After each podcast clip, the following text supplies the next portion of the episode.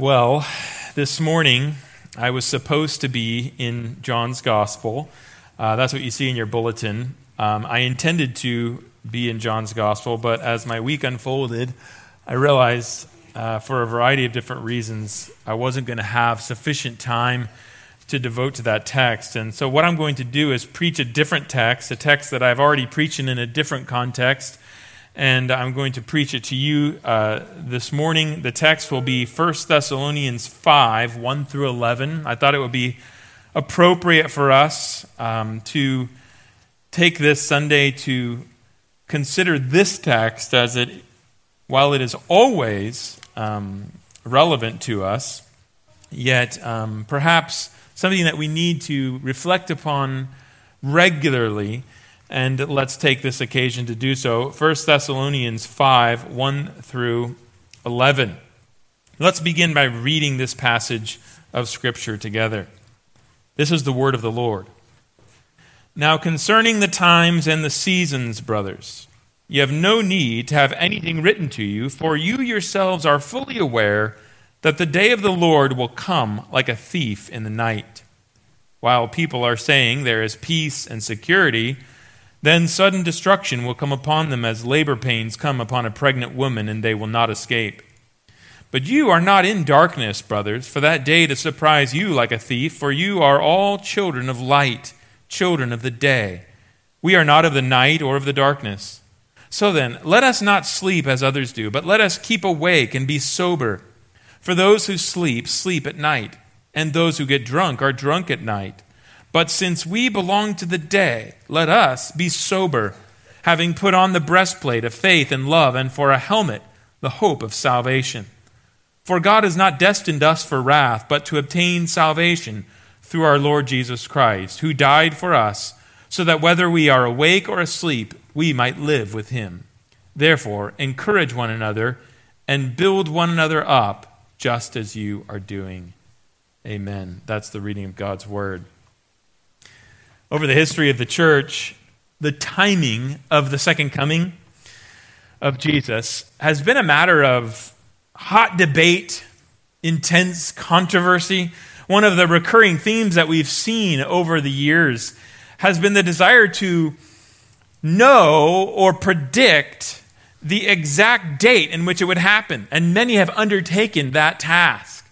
So, for instance, in the early 1800s, William Miller, the founder of the Adventist movement, predicted that Christ would return in 1843 or 1844, and he eventually narrowed it down to the specific date of March 21st, 1844. And when that date passed, uh, the movement reset it to October 22nd of the same year. Charles T. Russell, the original founder of Jehovah's Witnesses, predicted that the second coming would occur in April 1878. And when that didn't work out, the movement switched it to 1914. More recently, Edgar Whisenant, a former NASA rocket engineer turned prophecy teacher, wrote a little book called 88 Reasons Why the Rapture Could Be in 1988. There were 3.2 million copies printed. More recently, you might remember Harold Camping of family radio fame predicted the end of the world in September 1994, and then he changed his prediction to 2011, which while I was down in Sacramento, that date came and went, and there was a hullabaloo. It made the national news. Tonight, to this morning, I want to address that question, which has been such a matter of interest and controversy over the years among many professing Christians. When is the Lord coming back? Is there a way to answer that question biblically? And I think that there is. And I think that our text is one example of it. When is the Lord coming back? Is there a way to answer that biblically? Well, if you look at our text, in 1 Thessalonians chapter 5, verse 1. It begins with the little phrase, now concerning the times and the seasons, brothers.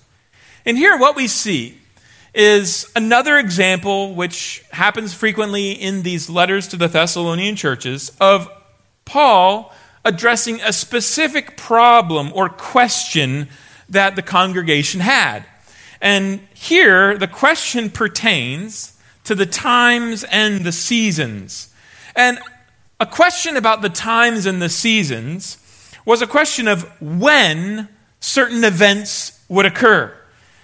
You remember, for instance, in Acts chapter 1, verse 7, this same language is used when Jesus was about to ascend into heaven and the disciples asked him, Lord, will you at this time restore the kingdom of Israel? When is this going to happen? And Jesus replied, It is not for you to know the times and seasons that the Father has fixed by his own authority. In our text, of course, the event in question is mentioned in verse 2 the day of the Lord. Apparently, there was some controversy in the Thessalonian church about when the day of the Lord would come. Now, I know that there's some debate about this. I would argue the day of the Lord here in 1 Thessalonians chapter 5 is simply the second coming of Jesus Christ. It's the event described at the end of the last chapter in chapter 4 when Christ will return to bring final salvation for his people through resurrection and final judgment upon the unbelieving world through the outpouring of his wrath. So, for God's people, the day of the Lord will be a day of glory and rest and vindication. And since the Thessalonians were being severely afflicted, well, that question of when that day would come would be very important to them.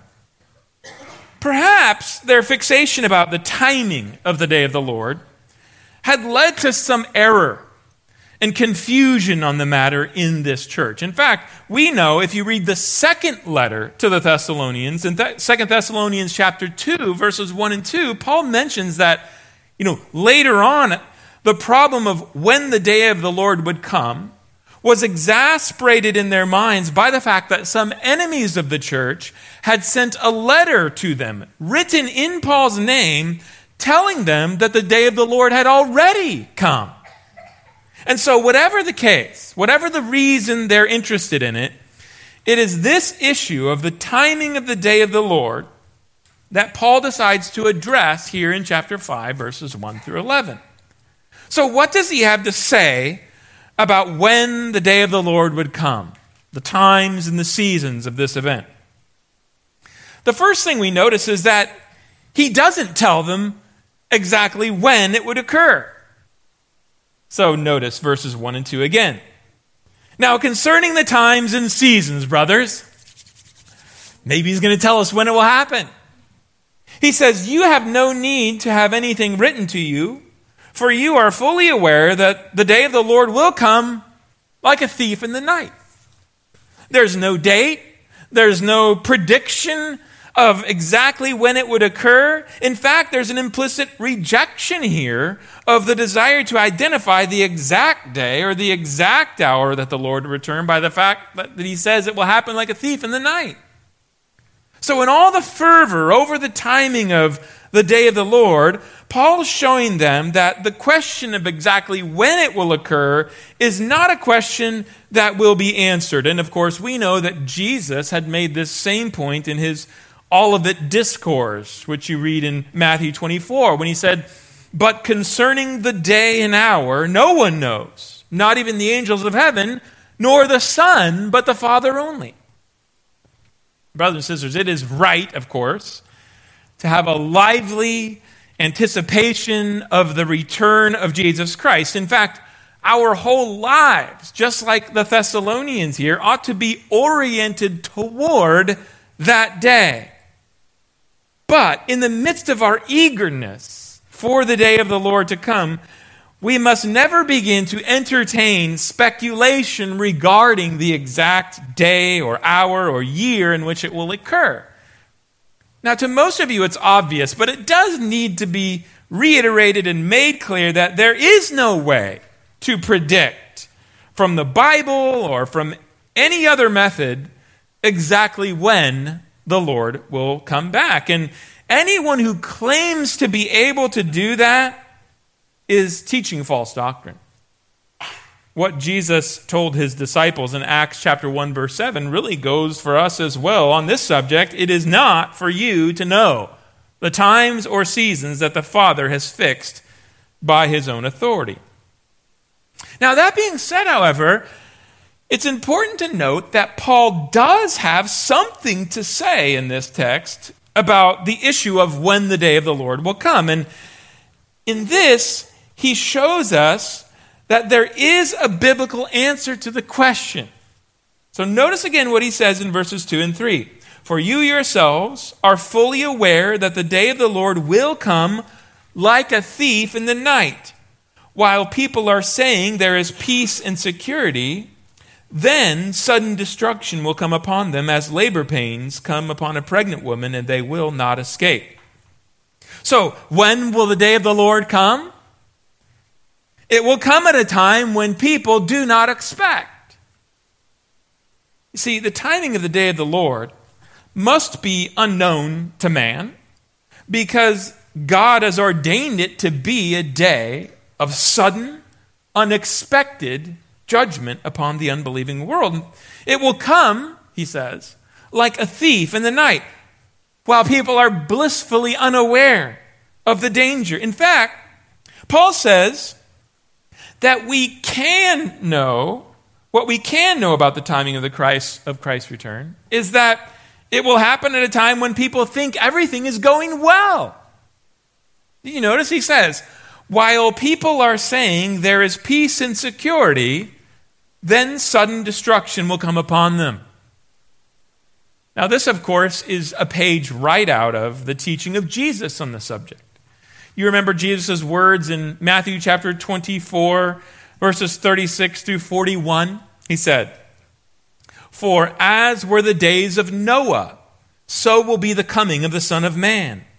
For as in those days before the flood, they were eating and drinking, marrying and giving in marriage, until the day when Noah entered the ark, and they were unaware until the flood came and swept them all away. So will be the coming of the Son of Man. Then two will be in the field. One will be taken and one left. Two women will be grinding at the mill. One will be taken and one left. And then he concludes in verse 44. He says, Therefore, you also must be ready, for the Son of Man is coming at an hour you do not expect. See, the point is that the timing of the Lord's return will be unexpected by everyone the world and the church. We cannot know exactly when it will occur because God has ordained that people not be able to see it coming and prepare for it at the last moment. Rather, the day of the Lord will come when everything seems to be going along quite swimmingly. Thank you very much. People will be living normal lives. They will be getting married. They will be going to work. They will be taking their kids to the park, going to the grocery store, store, having their car repaired at the mechanic shop, watching the game, if such things still occur. Right up until the moment of Christ's return. In fact, people will feel quite secure, Paul says. And then suddenly, unexpectedly, the day of the Lord will come and judgment will be upon them. And once it is upon them, they will not be able to escape it. Any more, he says, than a woman will be able to escape the inevitable birth of her baby once those labor pains have come upon her. So, you see, concerning the question, when is the Lord coming back? Paul gives an answer. It may not be the answer that the Thessalonians and many Christians might want to hear. It's the same answer, answer that Jesus gave.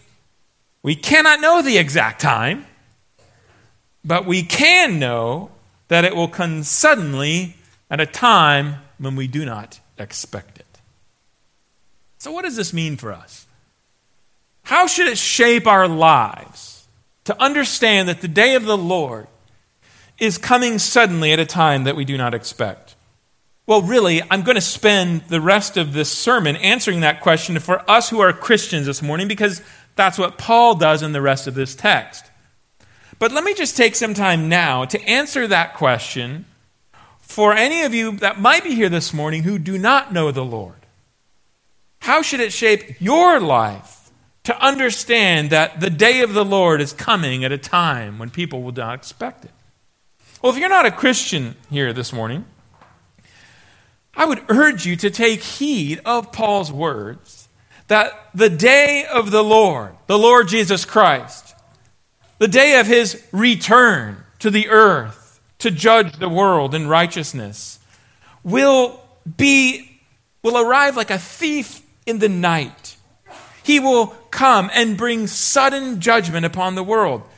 So, for you, if you're not a Christian, do not be lulled into the sleep of indifference by the perceived sense that you may have of peace and security in life. Remember Paul's words in verse 3. When people are saying peace and security, then sudden destruction will come upon them. It's a great irony, isn't it, that the world of unbelieving humanity has been so concerned about national and political and economic security. Nations build strong militaries and they establish extensive intelligence networks to protect themselves from the threat of hostile forces. They use diplomacy and economic sanctions and military force to try to bring stability and peace to various tumultuous parts of the world. They pass legislation and posture themselves in the global community to secure economic advantage for their countries. But all the while, they've neglected the most ominous and powerful threat of all. They have forgotten the one who laid the foundations of the earth and established the natural order. They've forgotten the one who ordains the paths of history and causes nations to rise and fall. They've forgotten the one who made them in their, his own image and gives them life and breath and everything every day. They've forgotten the living God to whom they belong as his creatures and to whom they are accountable for all their wickedness as they live in rebellion against him. So while people think they've established peace and security for themselves, actually, ironically, they've left themselves utterly exposed to the wrath of Almighty God, which is revealed from heaven against all the ungodliness and unrighteousness of men, according to Paul in Romans 1:18. And so while they're saying peace and security, Jesus Christ will return suddenly at a time when they do not expect, bringing inescapable judgment upon them. And in that day, the mightiest nations will be overthrown in an instant. And vast militaries will be useless. And money and power will mean nothing. Status, rank, it will all be in vain nothing will be able to save unbelieving human beings from the judgment of God in the day of the Lord. So, friend, if you're not a Christian here this morning, I just urge you to realize that you are not secure. You are not safe. The judgment of God is coming upon the world. When you least expect it, there will be no time to prepare for it last minute. You won't see it coming. It will be like a thief in the night. And once it arrives, It'll be too late to get right with God.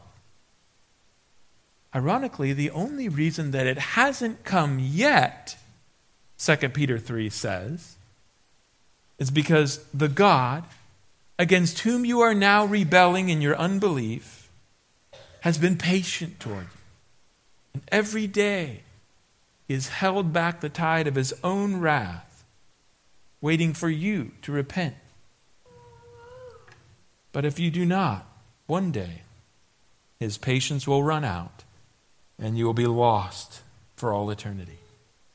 And so it is urgent that you hear the good news, the gospel of Jesus Christ this morning that God, who made you in his own image, whom you have rebelled against in your fallen condition, he so loved sinners like you and me that he's reached out to us in our rebellion to reconcile us to himself. And he's done everything necessary to accomplish that by sending his eternal, divine Son, Jesus Christ, into the world to become a man, to live the life that we had failed to live, fulfilling all righteousness on our behalf.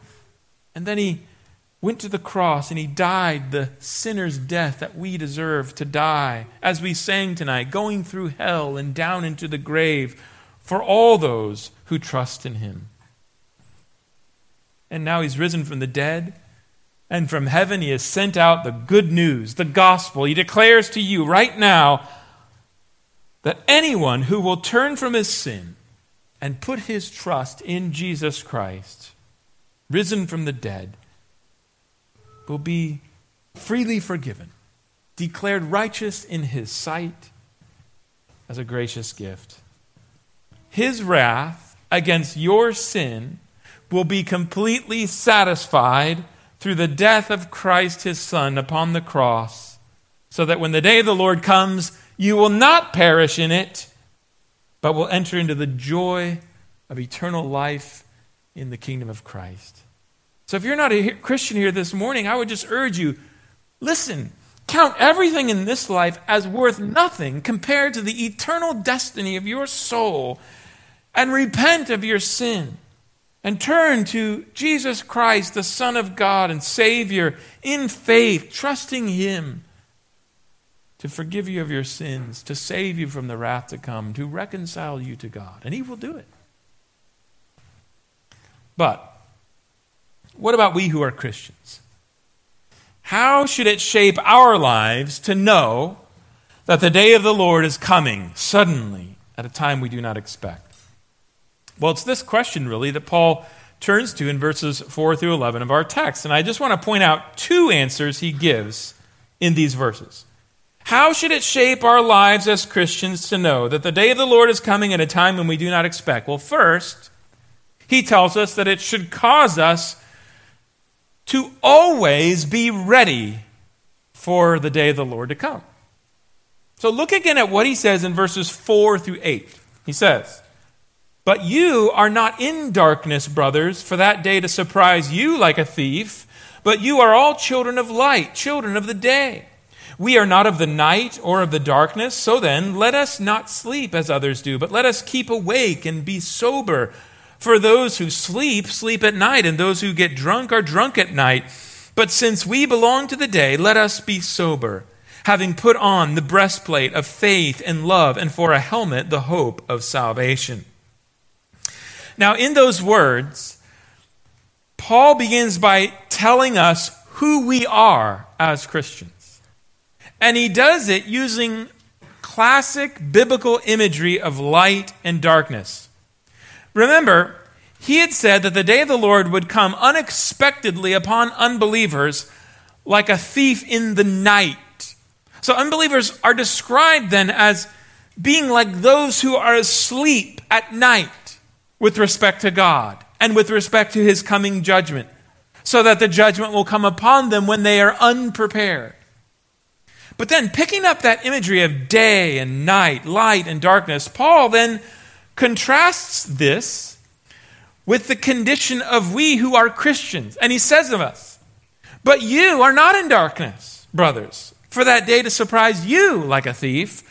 For you are all children of light, children of the day. We are not of the night or of the darkness. Okay, throughout the Bible, the imagery of light and darkness is used to describe spiritual realities with respect to God. So, darkness generally in the scriptures portrays alienation from God, rejection of God's ways. For instance, Psalm 74, verse 20, it says, Have regard for the covenant, for the dark places of the land are full of the habitations of violence. Proverbs 4:19 says, "The way of the wicked is like deep darkness; they do not know over what they stumble." And on the other hand, light generally symbolizes in the scripture the presence of God. and all that is in line with his true word and with his righteous character. So, for instance, Isaiah chapter 2, verse 5 says, O house of Jacob, come, let us walk in the light of the Lord. And Proverbs 4:18, but the path of the righteous is like the light of dawn, which shines brighter and brighter until full day. Now you come to the New Testament and you see that Jesus, because he is God become a man, was the embodiment of light. So, John chapter 9, verse 5, you remember, we're actually going to see it in our study of John's gospel, that Jesus said of himself, As long as I am in the world, I am the light of the world. So, his entrance into the world, it was like the dawning of the morning in the darkness of night. So, Isaiah actually spoke of the coming of Christ in Isaiah 9, saying this The people who walked in darkness have seen a great light. Those who dwelt in a land of darkness, on them a light has shined. In fact, through Jesus' life, death, and resurrection, what the New Testament tells us is that he actually inaugurated, he began an entire new age, which, in which his kingdom of light began invading the kingdom of darkness which dominates this world in this present evil age. And his kingdom, as it grows and advances, is slowly dispelling the darkness of the kingdom of Satan, just like the light of a new day slowly dispels the darkness of the previous night. You remember, Paul actually said in Romans 13 12, he says, The night is far gone, the day is at hand.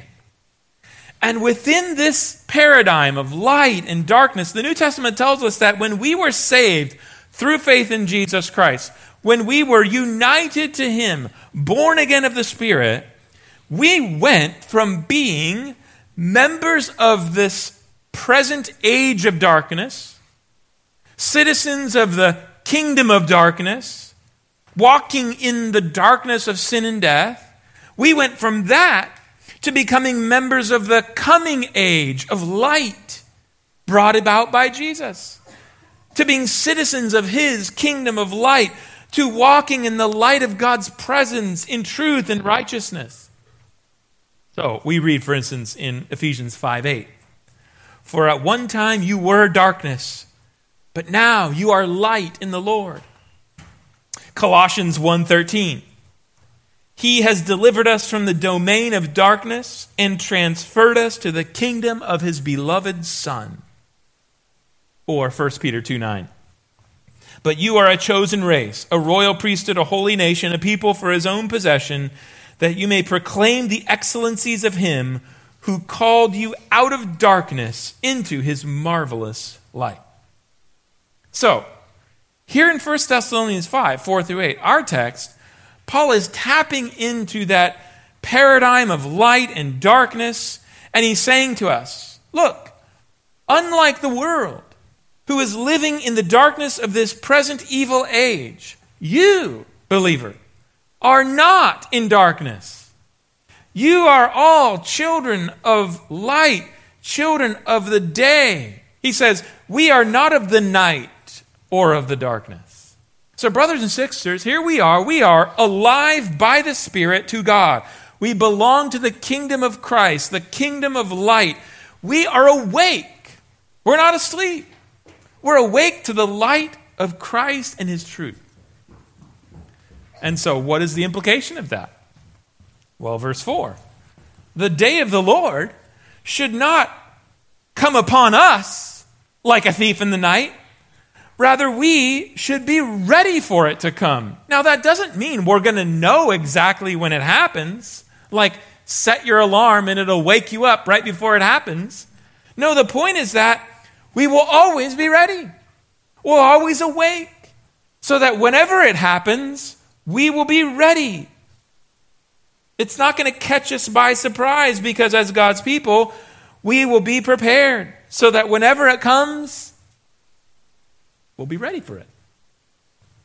Paul uses two other metaphors here to show us what this means practically. Notice, it's the metaphor of sleep and the metaphor of drunkenness. And you see that in verse 7. Paul gives us, first of all, a general truism about life. He says, Those who sleep, sleep at night. Fair enough. And those who get drunk are drunk at night. In the same way, those who are part of the kingdom of darkness, those unbelievers who belong to this present evil age, could be described as spiritually asleep or spiritually drunk. They are asleep in that they are dead in their trespasses and sins, ignorant to the truth of Christ, unaware of the spiritual realities that He has revealed. They are drunk in the fact that they spend their lives indulging the desires of their flesh without particular restraint. And in that condition, believers are not ready for the day of the Lord. It's going to come upon them suddenly when they don't expect it and bring eternal judgment. But Paul's point is that that should not be true of us as Christians because we are no longer of the darkness. We're no longer living in the night of this present evil age, but we are now living in the light of Christ and in the daylight of his kingdom and his truth. And so we should be spiritually awake and sober. So notice verse 6. So then let us not sleep as others do, but let us keep awake and be sober. So, in this way, Christians are to be those who are ready for the day of the Lord when it comes, as opposed to the world which will be unprepared for it. So, brothers and sisters, first of all, we must always be awake. And this means that we must always be living in the light of the reality of Christ's return and all that it entails. Final salvation, final accountability to Him for how we've lived our life. The second coming of Jesus Christ should not be some distant, dusty concept that we have filed away in the eschatology section of our minds. We can't allow, for instance, the reality that the day of the Lord is coming to be constantly pushed back to the recesses of our thoughts by the lesser realities that another day of work is coming, and an important deadline is coming, and our anniversary is coming, and our kids' soccer practice is coming, and our vacation is coming, and our next mortgage payment is coming, so that we stop living for the Lord in light of His glorious coming and simply living for these things in front of us. To do that, you see, is to fall asleep spiritually. But we must stay awake. Our Master is returning and he's going to call us to account for how we have lived our lives as his servants. See, the healthy Christian life has an eschatological edge to it. In other words, it has a future anticipation to it, a sense of the coming of the Lord that motivates us. It gives us a zeal to love with a selfless humility, to submit with reverence to God, to forgive people sacrificially, to evangelize with urgency, to endure suffering and trial with faith and perseverance. The Lord is coming at an hour that we do not expect it. So we must stay awake and be ready when He comes. And, brothers and sisters, we must also stay sober. This means we can't live our lives like the unbelieving world around us. You know, like Paul describes in Ephesians 2 1 and following, living according to the lusts of our flesh.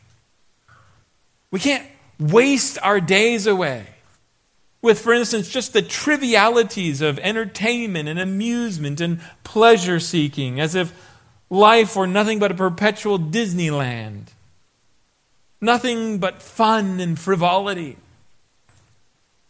We can't be lazy and slothful of this as if there was no urgency, there was no importance to how we live our life. we certainly cannot give ourselves over to sinful passions, sexual immorality, drunkenness, stealing, violence.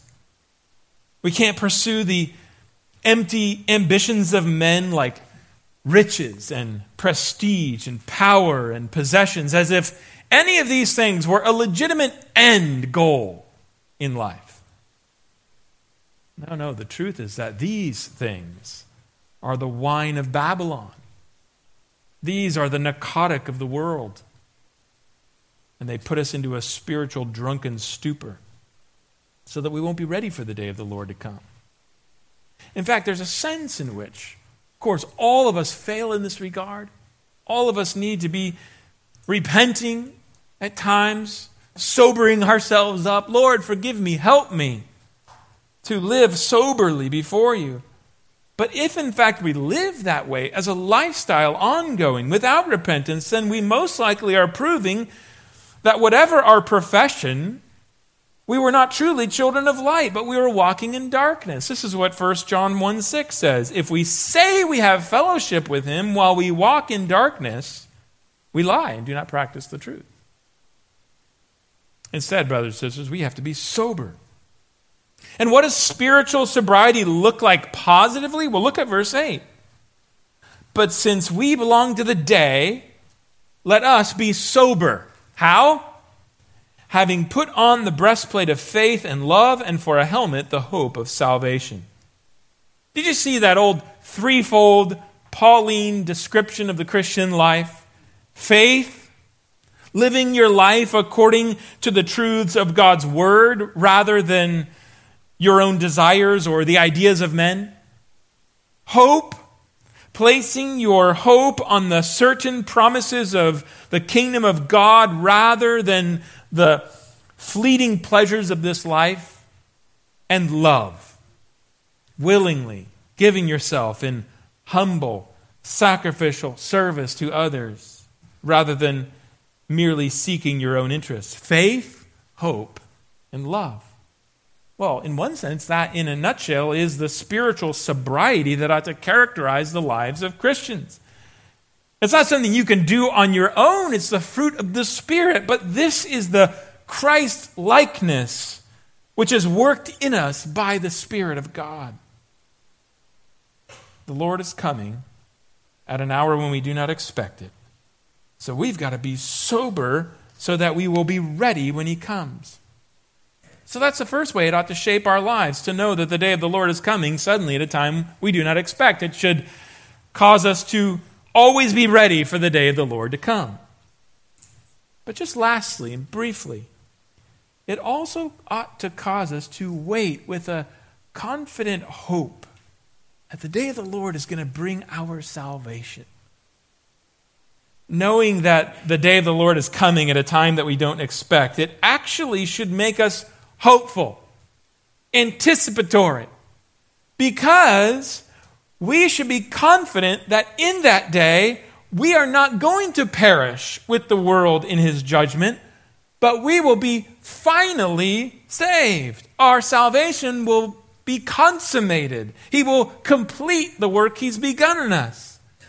And this confident hope, it rests on two foundations, Paul says in our text. First, verse 9, Paul says, For God has not destined us for wrath, but to obtain salvation through our Lord Jesus Christ. That word destined, it means to appoint.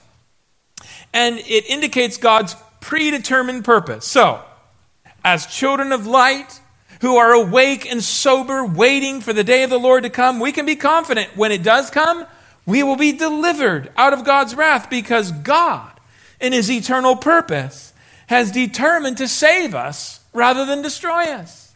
It's not like it's up in the air and we'll see what he says when he arrives. Second, verse 10, Paul says that we are destined to obtain salvation through our Lord Jesus Christ, quote, who died for us, so that whether we are awake or asleep, we might live with him.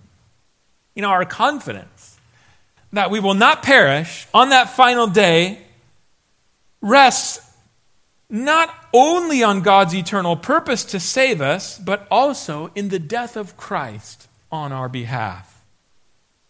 Notice the beauty of what Paul says here. Christ died for us that we might live with him.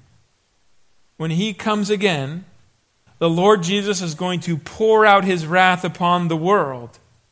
But in our case, the wrath of God for our sins has already been poured out upon him in our place on the cross. We can face that coming day of judgment with confidence and hope, knowing that our judgment day has already happened, as it were, on that rugged cross, on a hill far away, Calvary. And all that awaits us on that day is resurrection under, unto eternal life with Christ. As he put it in the last chapter, when Christ returns, he'll take us to himself, and though, then we will always be with the Lord. So, brothers and sisters, when we hear that the day of the Lord is coming at an hour that we do not expect, we don't try to dig a hole and crawl into it in fear. We get excited, not terrified. We have joy because we know that the coming of the Lord will mean for us not final judgment, but final salvation for us who are his people by faith. So, how should it shape our lives to know that the day of the Lord is coming suddenly at a time that we do not expect? In summary, we should always be ready for his return, confident that it will be the day of our final salvation. Well, in the history of the church, this question of when Jesus Christ is going to return has been a matter of much speculation and much controversy. But there is a way to answer it biblically.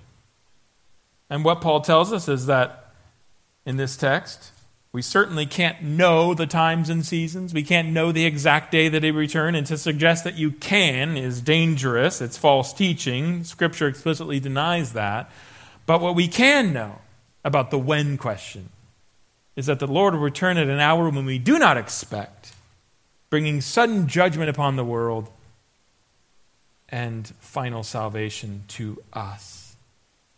And that means that in the meantime, we should not only be excited and anticipatory, we should also be ready and sober by staying awake and staying sober.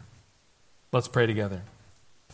Heavenly Father, we thank you for this glorious truth that you've revealed to us in this passage about our great and ultimate hope, the return of our Savior, our King who has already secured our salvation, begun a work in our lives, and on that day, the day of the Lord, the day of Christ Jesus, will bring it to completion.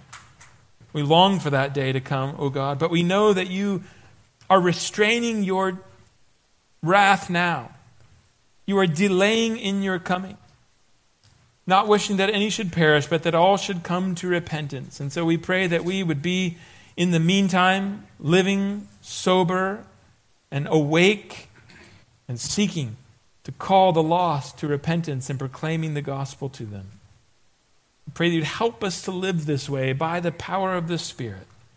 And we thank you that all our failings are covered by the blood of Christ. We prayed in his name. Amen.